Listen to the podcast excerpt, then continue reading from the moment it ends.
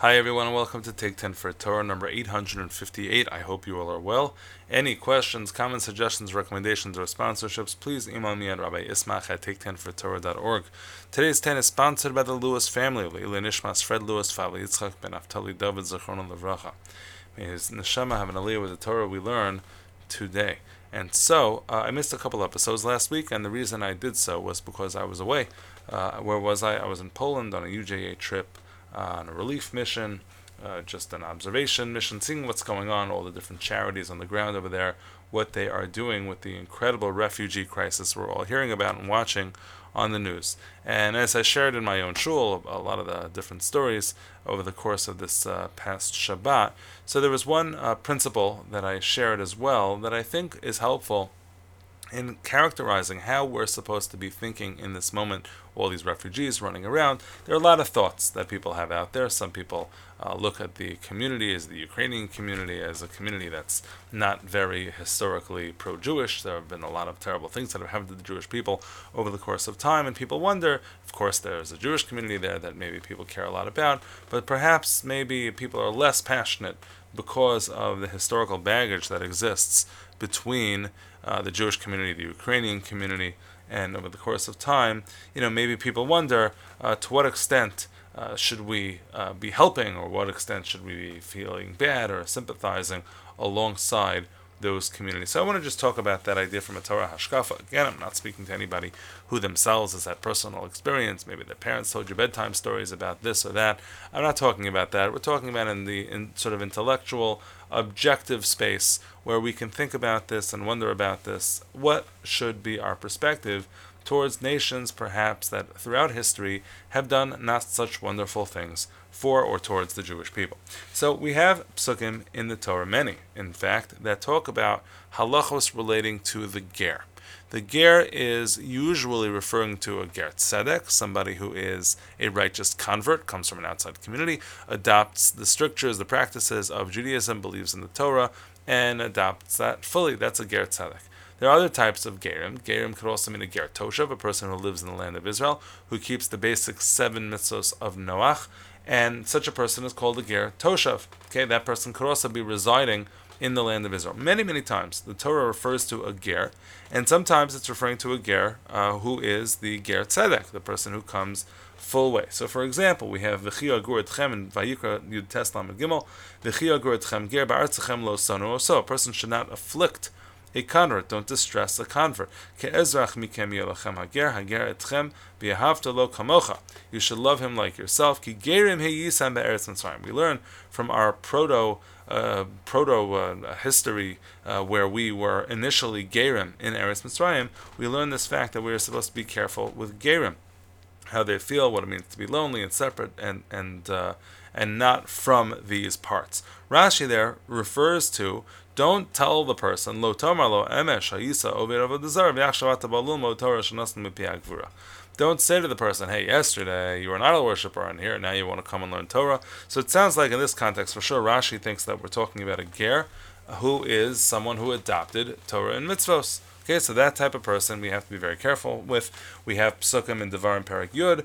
It talks about over there, V'yahavtem es which is a beautiful idea. V'yahavtem es the mitzvah of taking care of gerim, of let's say gerit tzedek, and being uh, concerned about their welfare. Is is v'yahavte Hashem alkecha. Those are the times that we find the notion of ava, and I believe we've talked about that in previous tense. This idea of loving the ger, loving the convert.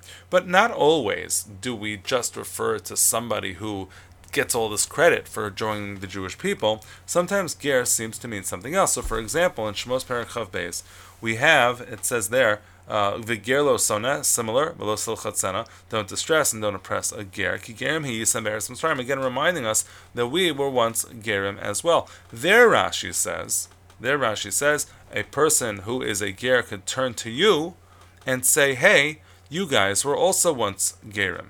What does that mean? You guys were also once gerim because we were sojourners. We were not Egyptians, and yet we were hosted by the Egyptian people because uh, Yaakov and his sons needed sustenance. They needed to be able to support themselves when they were in a situation of famine. There, Rashi says, Kol lashon ger, This is Shmos Perchav Beis Pasuk Chaf. Kaloshon Ger Adam Nolad Ba'osa Medina, a person who is not from these parts. They were not born in this country. They were brought from a different country. They came from a different country. That is a ger. Here Rashi has a very general expression for the word ger. He does not refer to geri tzedek alone, but it seems to be referring to anybody who's just like nomadic, anybody who's not from around these parts, anybody who is living a life of wandering. Okay, so that would I don't know, I think incline us to think that this is referring to any sort of ger who is in that position. Remember not to oppress them because you yourselves were the same way.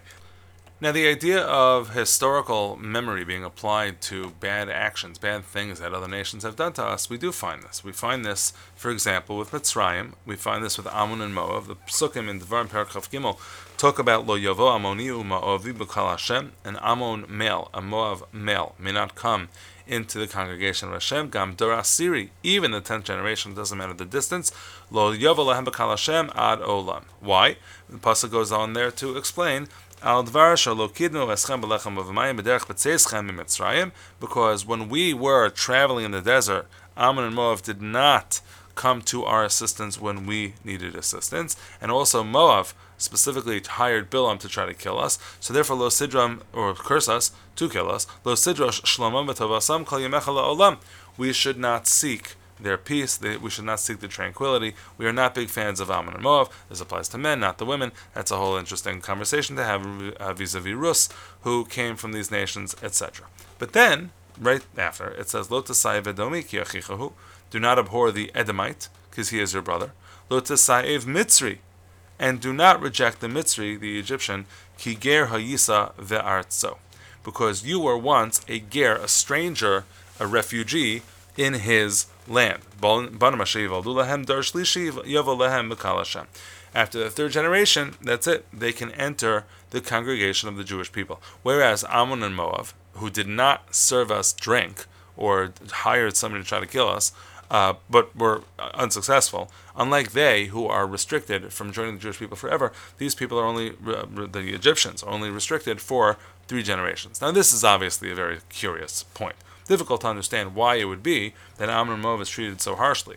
And let's first focus on why it is that the Egyptians are not. The Egyptians, who you would think are one of, of the biggest villains in Jewish history. So Rashi there says, Mikol v'kol, do, do not abhor the Egyptian at all. Even though they killed your babies, even though they practiced infanticide, do not do not reject them. Matam Rashi says why? Because they were our hosts when we desperately needed it in the time of Yaakov. Now that's amazing. It's amazing that that value of having been hosted, that we were so vulnerable, and they assisted us, will act to wipe away all of the evil that they did so that after three, three, generations and it could be it does require three generations for people to forget for people to not feel that emotional pain. So uh, but after that point it seems that we are supposed to be able to figure out how to move on. The Ramban explains that the reason Ammon and Moab is treated so harshly is because Ammon and Moab is actually a nation which is incredibly ungrateful. Ammon and Moab their progenitor Lot who is the father of both Ammon and Moab. So Lot was saved only because of Abraham, and these two nations, instead of revisiting what was done for them with kindness, they do the opposite. So because they are ingrates, they can never enter the Jewish people. That's an important idea as well. But let's focus on the Egyptians. The Egyptians, in spite of what they did, they are to be included. Hirsch says even more beautifully. He says, The Torah still warns even the latest generation of Israel. Your forefathers once found a home in this land in his land, and therefore shall you know, yourselves grateful to the Egyptians, no matter into what unkindness they later transformed this hospitality, what atrocities, what slavery, what hardships and disdain they later inflicted on them. The good shall you remember, the evil forget. There is a lesson in this for the Jewish people who are once more scattered over the face of the world. Learn to forget the centuries of oppression and misery, of the inhumane scorn and the inhuman degradation, which folly and lack of understanding brought upon you when you were wandering in the Gullus, and remember gratefully the good that you find everywhere and still find. And when you yourself find merely an abode, are allowed only a pitiful existence, and even for that be thankful. Show gentleness and love to every citizen of that state, and have they have that have welcomed you and have given you their protection. Let him learn from you the love that he has denied you. The verse says, and he goes on, but he says this is found in Chorov chapter 91, that it seems that we are supposed to forgive and forget and be better than those who have treated us poorly. That seems to be the point of Rashi to forget, to be able to move on, and remember the fact that we were Gerim and they did good for us, in spite of the fact that at certain points in history they did poorly. Now, of course, that might only be after the three generations. It might be after the, the, the emotional scarring is done, but on an intellectual basis, that seems to be the way we ought to be thinking. Have a good day.